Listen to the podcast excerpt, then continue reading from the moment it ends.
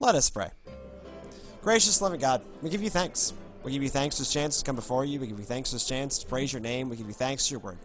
Loving God, may we be faithful um, as we go about our task. In Jesus' most holy name we pray. Amen. Good evening, Amen. friends. Amen. Um, and welcome to another fun filled edition of a Scripture Talk, our weekly podcast where we take uh, the scripture of the week um, and see what God has for us in it. Um, and tonight we'll be looking at uh, Matthew 18. Um, before that, I am Pastor Trey Comstock. With me as ever is Go Brandy Sister Brandy Dudley, how y'all doing? um, and Go Scott. Pastor Scott Ketchot, good to see everybody. Um, and uh, this week we are looking at um, Matthew uh, chapter 18, uh, verses 21 uh, through 35. It is the parable of the unforgiving servant. Then Peter came and said to him, Lord, if another member of the church sins against me, how often should I forgive? As many as seven times? Jesus said to him, Not seven times, but I tell you, seventy seven times. For this reason, the kingdom of God may be compared to a king who wished to settle accounts with his slaves. When he began the reckoning, one who owed him ten thousand talents was brought to him. And as he could not pay, his lord ordered him to be sold, together with his wife and children and all his possessions, and payment to be made to him. So the slave fell on his knees before him, saying, Have patience with me, I will pay you everything. And out of pity for him, the Lord the Lord that slave released him and forgave him the debt. But that same slave, as he went out, came upon one of his fellow slaves who owed him a hundred denarii. And seizing him by the throat, he said, Pay what you owe. Then his fellow slave fell down and pleaded with him, Have patience with me, and I will pay you. But he refused. Then he went and threw him into prison until he should until he should pay the debt. When his fellow slaves saw what had happened, they were greatly distressed, and they went and reported to their lord all that had taken place. Then the lord summoned him and said to him, You wicked slave, I forgave you all that debt because you pleaded with me. Should should you not have had mercy on your fellow slave as I had mercy on you? And in anger, his lord handed him over to be tortured until he should pay his entire debt. So, my heavenly Father will do to every one of you if you do not forgive your brother or sister from your heart. This is one of Wow. those, you know, harsh but true scripture, right? Um, where we don't, we, you know, we, I, I, I once staged a uh, drama for uh, interpret dramatic interpretation of scripture, where like Jesus got a little bit angry, and the director of that worship group was like, "Oh Trey, I just I don't know. I usually just think of Jesus being much more peaceful than that." And I and I like. I, I, I don't remember if I pushed back or not. I, I don't honestly remember how I responded to that. Uh, but this is not a nice thing. Like, uh, you know, this is a reminder that Jesus is true and a good teacher uh, and loving. And there's a difference between true and good teacher and loving and nice. Uh, because Jesus is not always nice, and this is not a nice thing, but this is a true thing about forgiveness. Um, that it is part of what it is to live in God's kingdom, and if we're not living the way we should live in God's kingdom, um, that's a big problem. You know, uh, now I, I do think it's interesting because we, we we tend to think of nice in certain ways, but the reality of it is, nice isn't always kind. You can be nice to someone, but if you're covering over and helping them continue in something that's going to bring harm to themselves, it's not really being kind to them. And sometimes the truth brings uh, freedom that we need, which is ultimate kindness. And that's what Jesus is doing here. I mean, though it's said in other places, this is one of those one of those uh, parables that really links how holding on to uh, unforgiveness can have a bad effect on us and that the fact that we are to forgive is tied directly to the fact that we have received forgiveness. You know, one of the things I talk about a lot, um, and, and have been talking about a lot, is that part of what God's kingdom is is breaking the cycles of this world, right?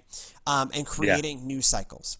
That if the cycles of this world are cycles of hate, of cycles of unforgiveness, uh, cycles of passing pain, right? You know, you talk about, you know, generational poverty. You talk about, you know, uh, a kid raised in an abusive household is likely to go on to be an abuser, right? Like those become cycles.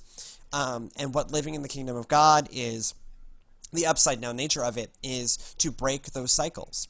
Um, and this is particularly to break that cycle of unforgiveness.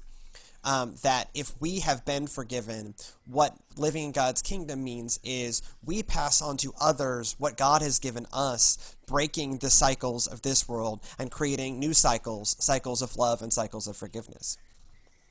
And that's the thing that we have to do as far as in our generation is teach our children not to hate, not to uh, abuse and so uh, he went up to him and said, "Okay, I'm hearing you that y'all making a change and everything, but I've taught my children not to." Uh, to uh, I taught my children to boycott anything from South Africa.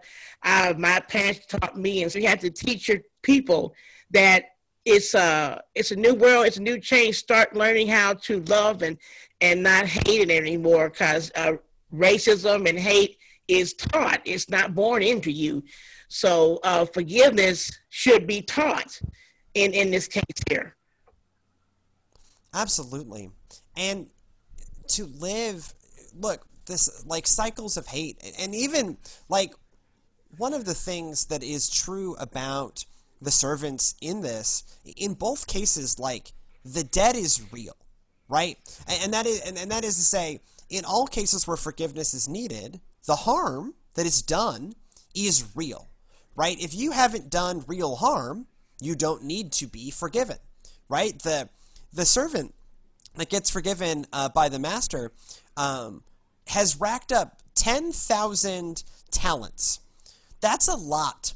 That's like more money than that guy would ever make in his lifetime, right? Like that is, you know, it, an incalculable sum. He owes a million dollars, right? Like he owes the guy like, like in like, not just like buy a house and a boat money, like buy a mansion money, right? Okay, so and that just yeah. gets forgiven, and then he won't forgive the, the harm, and it's still a real harm. A denarii is one day's wage, right? And so this is like he is owed one third of a year's salary, right? It's not it's not a small amount, right? If you work about 300 days a year, um, gotta take Sabbaths off and stuff, but you know you work about 300 days a year, so that means 100 denarii is about 100 days wage. Um, it's not a small amount that's owed, but he has been forgiven an incalculable amount. And even if a hundred, like you lose a hundred days' wage, like that's real money to you. Um, that's real harm. Uh, he is still called upon to forgive it because what he has been forgiven is so much vastly more. You know, and that I think that really hits it. Uh, things we've said about forgiveness uh, uh, before.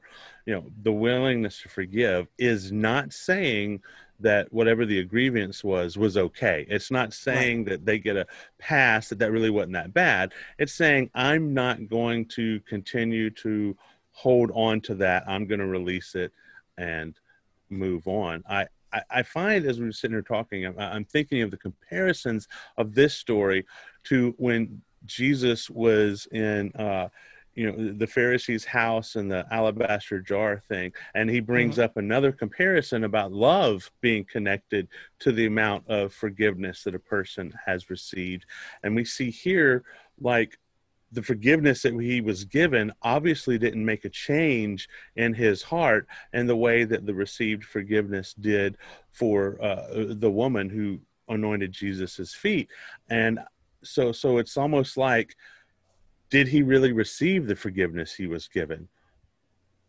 But did it, it didn't hit him, right? And this and this again, I think goes back to like where we can plug in to scriptures like uh, James two, like faith without works is dead, right? Yeah. Because he has been forgiven. This massive debt, this ten thousand talent debt, this incalculably large debt has been forgiven, and yet it has not affected him internally.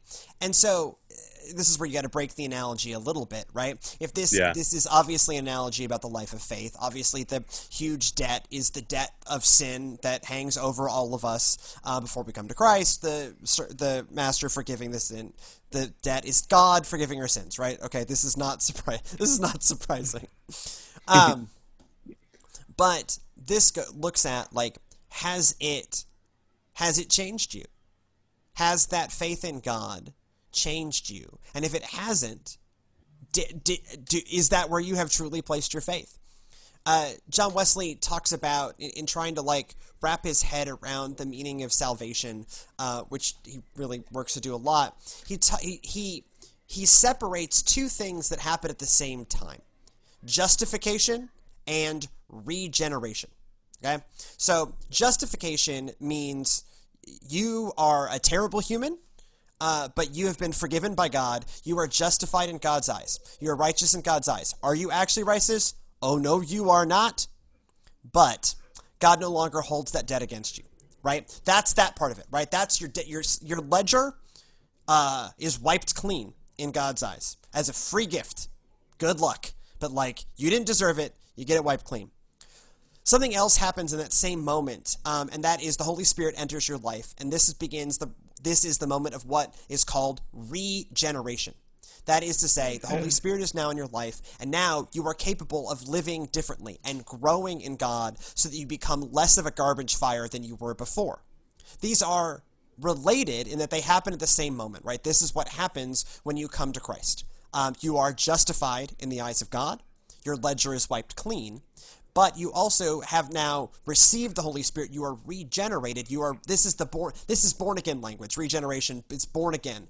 Right? You are reborn. You are regenerated now with the power of the Holy Spirit to seek to live differently. Um, and that begins a process of sanctification, of growing closer to God. Um, but these these are related, but they are not the same.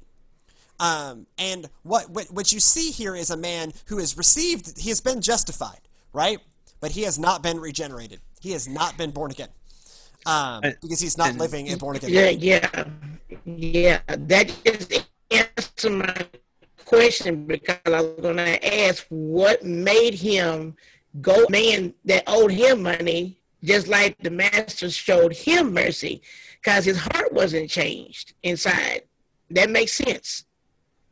Right. Yeah, I um I was kind of as as Trey was explaining as well. I was thinking about that and how it kind of highlights though grace and salvation is a free gift. In that same way, we like to talk about how you have to open the gift and. You have to receive that. There is a little bit of action on our part in the acceptance of that that uh, begins this process. And based on his actions, that we see that he's immediately going out to get his. He just took that as a free pass and then didn't really let it change his heart. There wasn't an acceptance of allowing that to bring any kind of change. We've got some useful stuff in the chat. Um, uh, Joe just did a quick conversion. Yeah, so the guy, um, the servant who's seeking payment for the other servant needs, it's looking for eight grand in today's money. And so like that's not an insignificant amount of money if you take an average uh, salary of 10 bucks an hour. Like, yeah, all of us would miss eight grand. Uh, but Yeah. this man has been just forgiven an incalculable sum.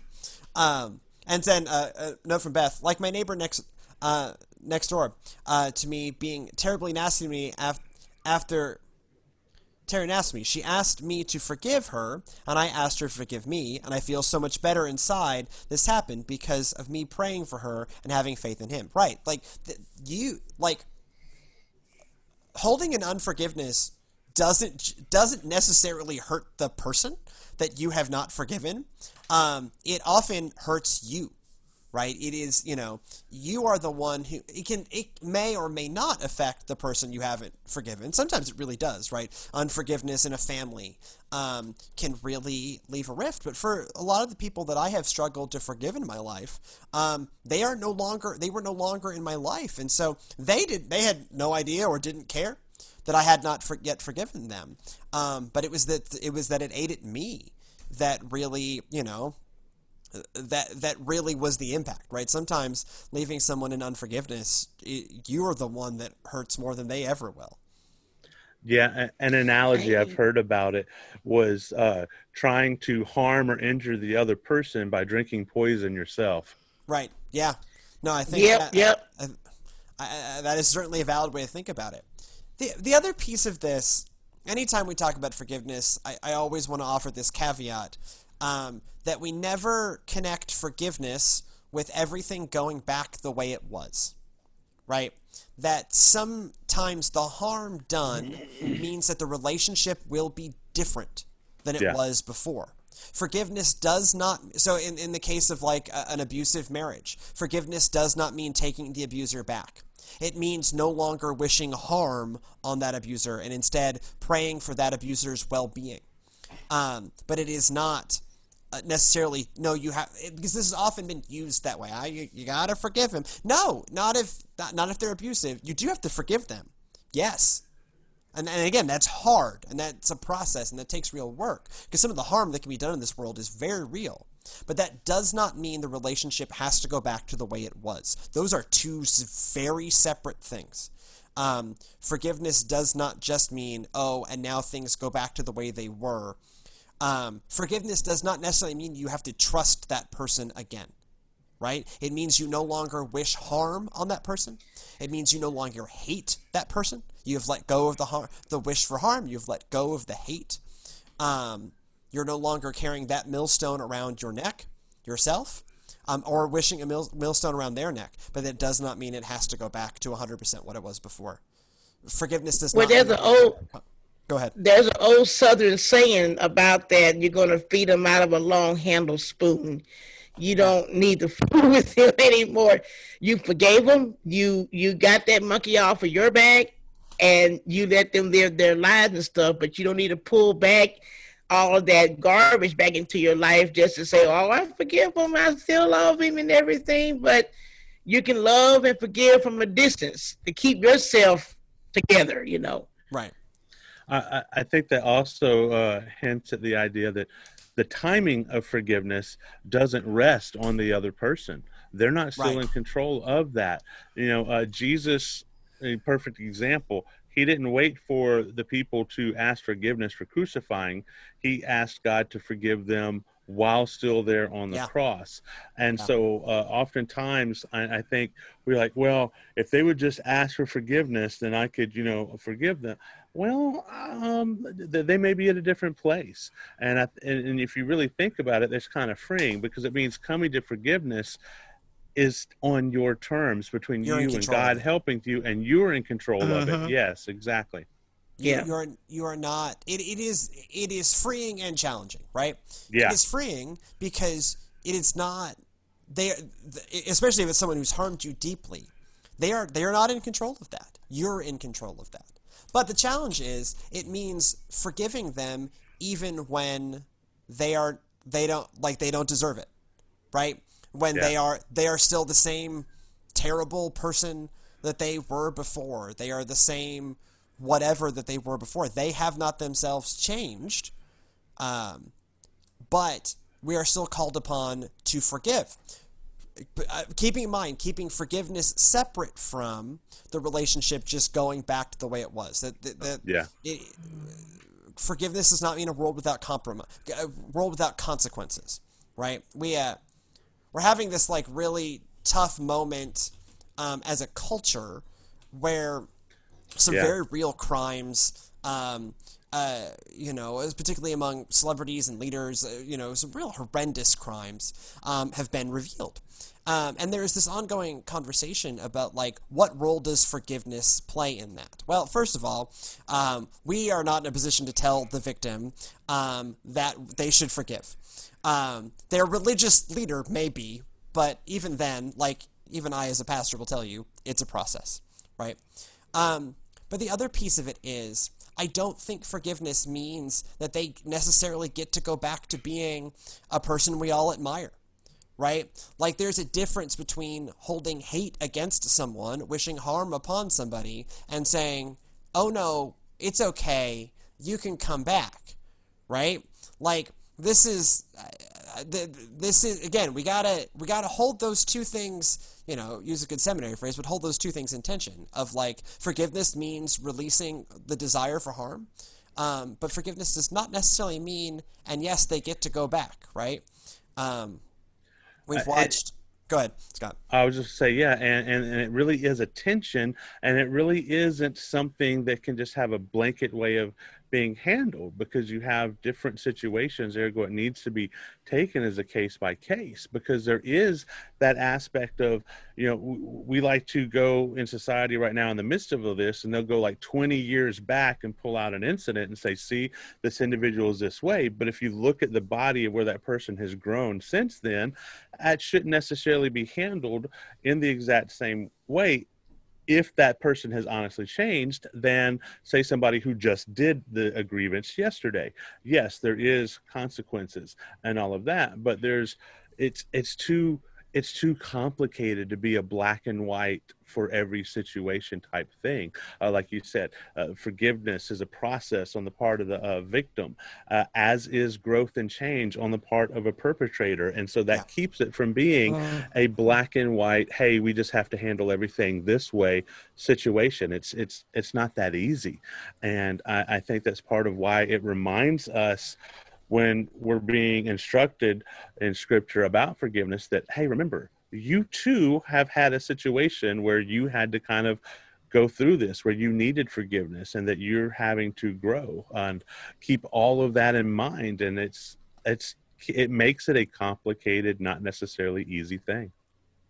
But but the, and that's where you got to go back to. Go ahead Brandon. the danger of pulling stuff from the past. Yes. But uh, that's the danger also, of pulling stuff from the past and putting it into the present. Go ahead. Yeah, there is there's a danger in that, but also there's a danger we we we can't end up in a world where where sin doesn't matter. Right. right? Like this is the I mean this is the like one of the the challenge is honestly the challenge in modern Christianity is we really, really, really, really love talking about being set free by God. We love mm-hmm. to talk about God's grace. We should. Very important. Um, but you search for a contemporary Christian song um, that deals with like serving God in the world and you are like you're stuck. Trust me, um, you are stuck. Right? There's not that many of them. Um, you uh, talk about you find a song um, that like deals with the seriousness of the problems we face in the world in, in contemporary Christian music. There are a few, but well, not many.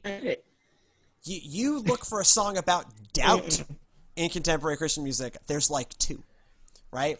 Um, and so we love the easy parts of faith. Um, we love the nice parts of faith. What we've gotten bad at, um, especially in contemporary, like especially in contemporary church, is we've gotten really bad at talking about anything else. And we talk about how, oh, you know, stay on the easy stuff. It's more seeker friendly. Yeah, great you know, not having to live a Christian life sounds really easy way to recruit people into Christianity. Uh huh. Um, but like, are we? Uh, but uh, but at what point are we like, you know, have walked away from our duty uh, to people, to God's people, um, to actually teach them the Word of God, right? And, and, and I, I look at um, like the content of contemporary songs as a real good like metric of where we are in this kind of vaguely evangelical end of the pool. Um, and we love we love salvation and we love grace as we should but you dig into christian living and forget about it. You know um, i was having a, a conversation about that with uh, laura yesterday. We, we gone to Walmart and uh, know, as often happens when we have to make that uh, trip, I was more than willing to sit in the vehicle and entertain kids. So uh, my beloved could take care of business, but uh, we were listening to songs, and um, you know we we've joked before about you know Christian music being behind in that genre in that area, but you know it was, it was in 2003 when the Black Eyed Peas put out "Where Is the Love," and and if you as we listened and i played that for the kids the things they were talking about is very appropriate to what's going on right now which means we didn't address that issue. We didn't really answer the question and take it to heart and go you know there's some good points there that uh, we as christians should be addressing and people shouldn't have to ask where is the love? Because we are the ones with the answer. If we're living out to what we're called to do. And, and, of course that's that's why we're doing our series over the topics that we are. But nevertheless it is a true statement that this cry has been out there for a long time and we're slowly just getting around to really answering the issues. Right. Mm-hmm. and in some ways we have we have taken as a faith in some ways we've taken major steps forward right? In terms of being able to re- reach a wider variety of people um, and not have church look like it came out of a cookie cutter or not like that not all Christians dress the same way or look the same way or have the same haircut, right? That it, it we like the the the slow death of country club Christianity is not necessarily something that I mourn, right? Um, and, and the and the way denominations used to work, where it was like you know you show up to a Lutheran church, a Methodist church, a Presbyterian church, and like you couldn't tell the difference. Um, it was the same carpet, it was the same choir robes, it was the same preacher with the same hair and the same robes. Um, and so, like in some ways, the slow fade or like the w- wider diversity of what Christianity looks like in the 21st century, I think, is a real gift. Uh, now, here's the trade-off we made, though. Those denominations talked a lot about service. Those denominations yeah. talked made a like it used to be that the like the, when the Methodist Council of Bishops wrote a letter to the president about how the president was acting, that president took it seriously. Now we couldn't even agree what to write the stinking president. Um, but like. Yeah like those like those hymnals which are still around uh, talk a lot about you know uh, get out and do something um, and what we as we diversified as we modernized as we did a lot of things that we very much needed to do. And i you know 15 years ago i was i was the kid in baggy jeans and jesus t-shirts and chuck taylors you know sleeping on the floor of churches we were playing gigs at right? Like i was i was in the worship wars just like every i think like just everyone else on this call. Um so like i was a part of that you know it was a very small part of like trying to push us forward. Uh but you know that the, seeker seeker friendly Christianity can't be watered down Christianity. We've got to find a way, and like obviously that's what the series is, right? It's like how do we how do we talk about the hard stuff because we've got to. Yeah, and and there's a, a interesting uh, comment in here uh, about that. Uh, Joe said, "It's very halting when the one that is doing you wrong, and while you're in the process of trying to let go, they tell you, well, I forgive you.'" You're just apparently not on my level yet. Oh, then they turn around and harm you again. And it, it oh. makes you stay inside the cycle, especially if you have no idea what you did that they are apparently forgiving. Oh, man. Yeah. Yeah. Communication. Well, and, and like, like when you're forgiving someone, don't add a bar of judgment to it, right? Like, yeah, that, yeah. So like that's yeah. That, backhanded compliment. That's there. a backhanded. That's mm, I like yo. That's church mm. right? Um, that's like my, my mother's favorite Church insult. Folk, you said it. Yeah. So my mother's favorite insult is "You always look so good in that." right? Because what it implies is you only own one good mm. outfit and you wear it all the time, right? Or I always love you in that, uh, like that. So that is that is some like Southern lady insult level whatever of like, uh, you know, uh, yeah. But yeah, my mother's. I, I actually think that one's French, but uh, my mother's favorite insult is oh you always look so good in that, or I always love you in that, um, because it's like your wardrobe sucks, but you've got one good piece. That's yeah. the that is absolutely the Christian version of that. So like, yeah, there's a lesson in forgiveness. Don't be like, I forgive you. I'm so much better than you, right? Like that's. Mm. That's again like, like the like the like the publican. Thank you, Lord, that I am not as horrible Yeah. and wha- as those people over there. And it just kind of right. reminds us of your favorite verse, you know, in your room, you know, enemies. Once you know, one Matthew 10, yeah. you know, Matthew 10:36, you know, not that long before uh thi- you know, this particular text. Uh, one's foes shall be members of one's own household. Matthew 10:36. Um but this is like in some ways this is Jesus trying to address the truth of Matthew 10:36 Yeah. right? D- at least telling us, you don't be the enemy in the house, right? Don't be that enemy. You forgive. You're in control of that. You can forgive. You cannot be the enemy. There will be enemies in your because what this guy, what the the core guy in this is, he is living the truth of Matthew 10:36. Mm-hmm. Right? He is the enemy in the house. He is the foe. Don't be that. Instead, forgive and at least do your part in breaking the cycle. You're not in control of what other people are going to do. Right? God is not in control of what other people are going to do. God can route around and so that God stays in control of the situation. But God, you know, we have free will, right? And in a world where free will exists, you know, you are not in control of how other people act. What you are in control of is your actions. You know, one of the things they taught us in um, my training for Teach for America that stuck with me. This is not the only people who have taught. This just happened to be where I learned it. They talked about locus of control, right? And think about what is in your control and what is outside your control, and make sure you own the things that are within your control and let go of the things that are outside your control. Um, that another person is still a jerk, um, that racism still exists, um, that people seek to harm you is not in your control largely, right? We can contribute to the fall of racism, but like it's still there. Um, what we are in control of is how we act, how we react, right? Are we going to approach the world in a spirit of compassion and forgiveness, um, or are we going to approach the world continuing the cycle of hate? And part of what the kingdom of God is is the slowly the dismantling of the cycle of hate and replacing it with the cycle of forgiveness. And so someday that person that harmed you will hopefully find God themselves um, and change. Right? But we're not in control of that. What we Right. are in control of is is this going to continue is this going to continue to harm us and are we going to continue to pour more harm into the world or instead are we going to be part of the work of replacing that harm with forgiveness Yeah, so love and forgiveness to grow a garden of compassion. You you got to do what you got to do. Take care of, of this. Don't worry about anything else around you. Take care of your heart. And the scary part about this uh, in the scripture that if we don't forget, that's scary. yeah Yeah. well and I- and I It- don't go ahead Scott I was just saying, I, I like how it's mentioned, but it wasn't the main focus of it. The the main focus is, hey, you've been forgiven much. That's why you should forgive.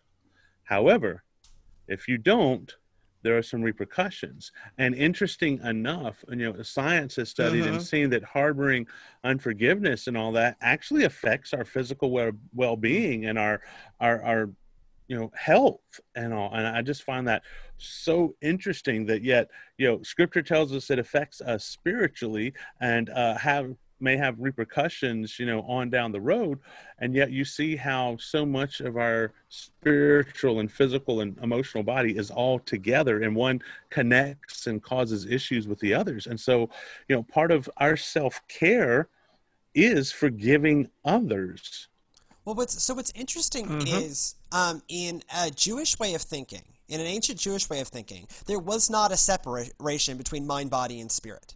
They didn't have those three categories. Um, you just were. Right, that's why kosher mattered, um, and temple practice mattered, um, and sexual morality mattered. Because all of this is part of your spiritual whole. Um, it is only like later Greek stuff where we start to break that out. Like, oh no, this is mind, and this is body, and this is spirit. And then that gets carried forward in the light Enlightenment with my least favorite quote by by Descartes. I think, therefore I am. Um, no, Descartes, you're not a mind in a jar. You're just not because like what you put into your body affects how well your mind functions. They're all integrated, right? And if we hold unforgiveness, that affects not just like our relationship with God and our relationship with the person and our relationship with the world. It affects our blood pressure. It affects our ability to process blood sugar. Like it affects you physically. Yep. Because Yep. actually, Yeah. God made us as one whole that functions as mind, functions as body, and functions as spirit. But we are one, you know, God doesn't separate us out like, oh, like the Bible doesn't do this, right? The Bible doesn't separate out, oh, the spiritual care versus care for people's bodies, right? Jesus says, you know, what is people, Jesus said over, over again to Peter, feed my sheep. But he doesn't say, feed my sheep only spiritually. No, over and over again, Jesus says, yo, feed my sheep. Feed them spiritually, feed them physically, right? Um, it, it is not it is not a biblical worldview to say there is mind, body, and spirit that are separate. What the biblical worldview is is they are all integrated together. We are just God's people, created in the image of God. That's right. Amen. Amen. And that, that's even coming out, you know, when I was doing my counseling study, that they've come to the realization that to truly uh, bring healing to people, they have to address not one of those arenas, but all of those arenas. You know, and so, Well, and this uh, is yeah. where this is. I don't know. I, I will never know why this always comes back to Alcoholics Anonymous for me, but um, AA. Like, I, I, I'll actually I'll tell you why. It's because I think AA is structured really well and theologically makes a lot of sense. Actually, that's why it always comes back to AA for me. Um, but one of the, you know, that's part of like your journey in AA or any 12 step program is is forgiveness, right? Is is apologizing is like being a part of breaking that harm, recognizing the harm you did, um, and seeking forgiveness for the harm. But you know you're not in charge of that, right? Because in order to stop being, in order, no, you're never stopping an alcoholic, but ever to like claw your life back from addiction, um, part of that is f- breaking that cycle of harm. Um, and so, like, that addiction affects your body, right? Yo, your liver's a thing. Your liver's a thing. Um, and, and so, like, there's certainly physical disease that comes out of uh, being an alcoholic, but there's also the lives wrecked, and the, Yeah. the and that's the spiritual emotional piece. Like, uh, why AA works for the people who can really dig into it and go along that journey is it does lead you to greater physical health because you're no longer, you know, drinking poison by the gallon. Uh, but it also restore a part of a process of restoring things spiritually and emotionally. That's why it keeps coming back to AA for me because they get it right. They think about it as one person, one alcoholic, not oh, I just care about their body. No, right. Like why it leads to real healing is it deals with the spiritual, it deals with the emotional, and it deals with the physical. Again, you you know, look, you know, And- alcohol is poison. and that's a great example with uh, what we're called to do in forgiveness because not just on the individual but even on the the large scale that as we deal with the spiritual and the physical aspect of this in forgiveness changing how we actually treat each other changing how we talk about each other that then goes and will affect society and bring healing as a whole. Uh, i think uh, part of our issues is there's been a disconnect in what has been said versus the actions that are being applied. And that's Mhm. why we still have these issues, and we've got to get them all combined and look at it as a one whole. We are all one race, we are all one body, one family trying to work together, and that includes us learning to forgive and act out that forgiveness. Exactly. I'll, I'll, I'll, I'll close. uh, We're, we're, we're going long. 'cause Oh. This is forgiveness. There's a lot to talk about. Um, I'll close with this story, and I'm going to get this story slightly wrong. Um, but some years back, um, an Amish person was murdered, right? Um, and the Amish community put out a public statement.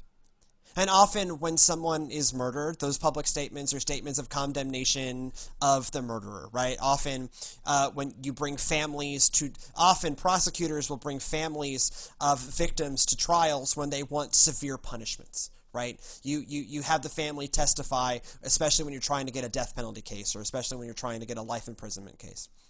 Um, in this case, th- this Amish community had been deeply harmed right? Uh, uh, one of their members had been killed. Um, and, and an Amish community is uh, overtly a religious community, right? They're a, a Mennonite um, community. Uh, they publicly forgave the murderer. Um, they, in a very public way, um, released that hate um, and released that desire for harm. And I've always like, even if I can't because I'm my mind fails, and this is podcasting, and I could Google it, but I'm not going to. That story, the core idea of that story of this Amish community, um, forgiving publicly forgiving this person, I found a powerful Christian testimony. I just wish more of us would live that way. Um, Yeah. On that note, uh, we should probably end. Well, you know, forgiveness is hard. Remember, like this is you know what Christ is calling us to is not easy, but like is what we're being called to. Um, if you have thoughts on forgiveness, please leave a comment uh, here on Facebook, um, over on our YouTube channel, um, over on our website, uh, palestinegrace.com slash video. Uh, if you're looking for an audio version of this show, uh, we do it gets put on iTunes and so shows up in every podcatcher. Uh, just search Scripture Talk uh, by Grace Church. If you want to email us and complain or whatever, uh, just er, email uh, gracechurchpalestine at gmail.com. Um, we'll be back with you uh, for another edition. So go in peace to love and serve the Lord. And remember, fear not. Stay well. God is with us. Oops, wrong song. There we go.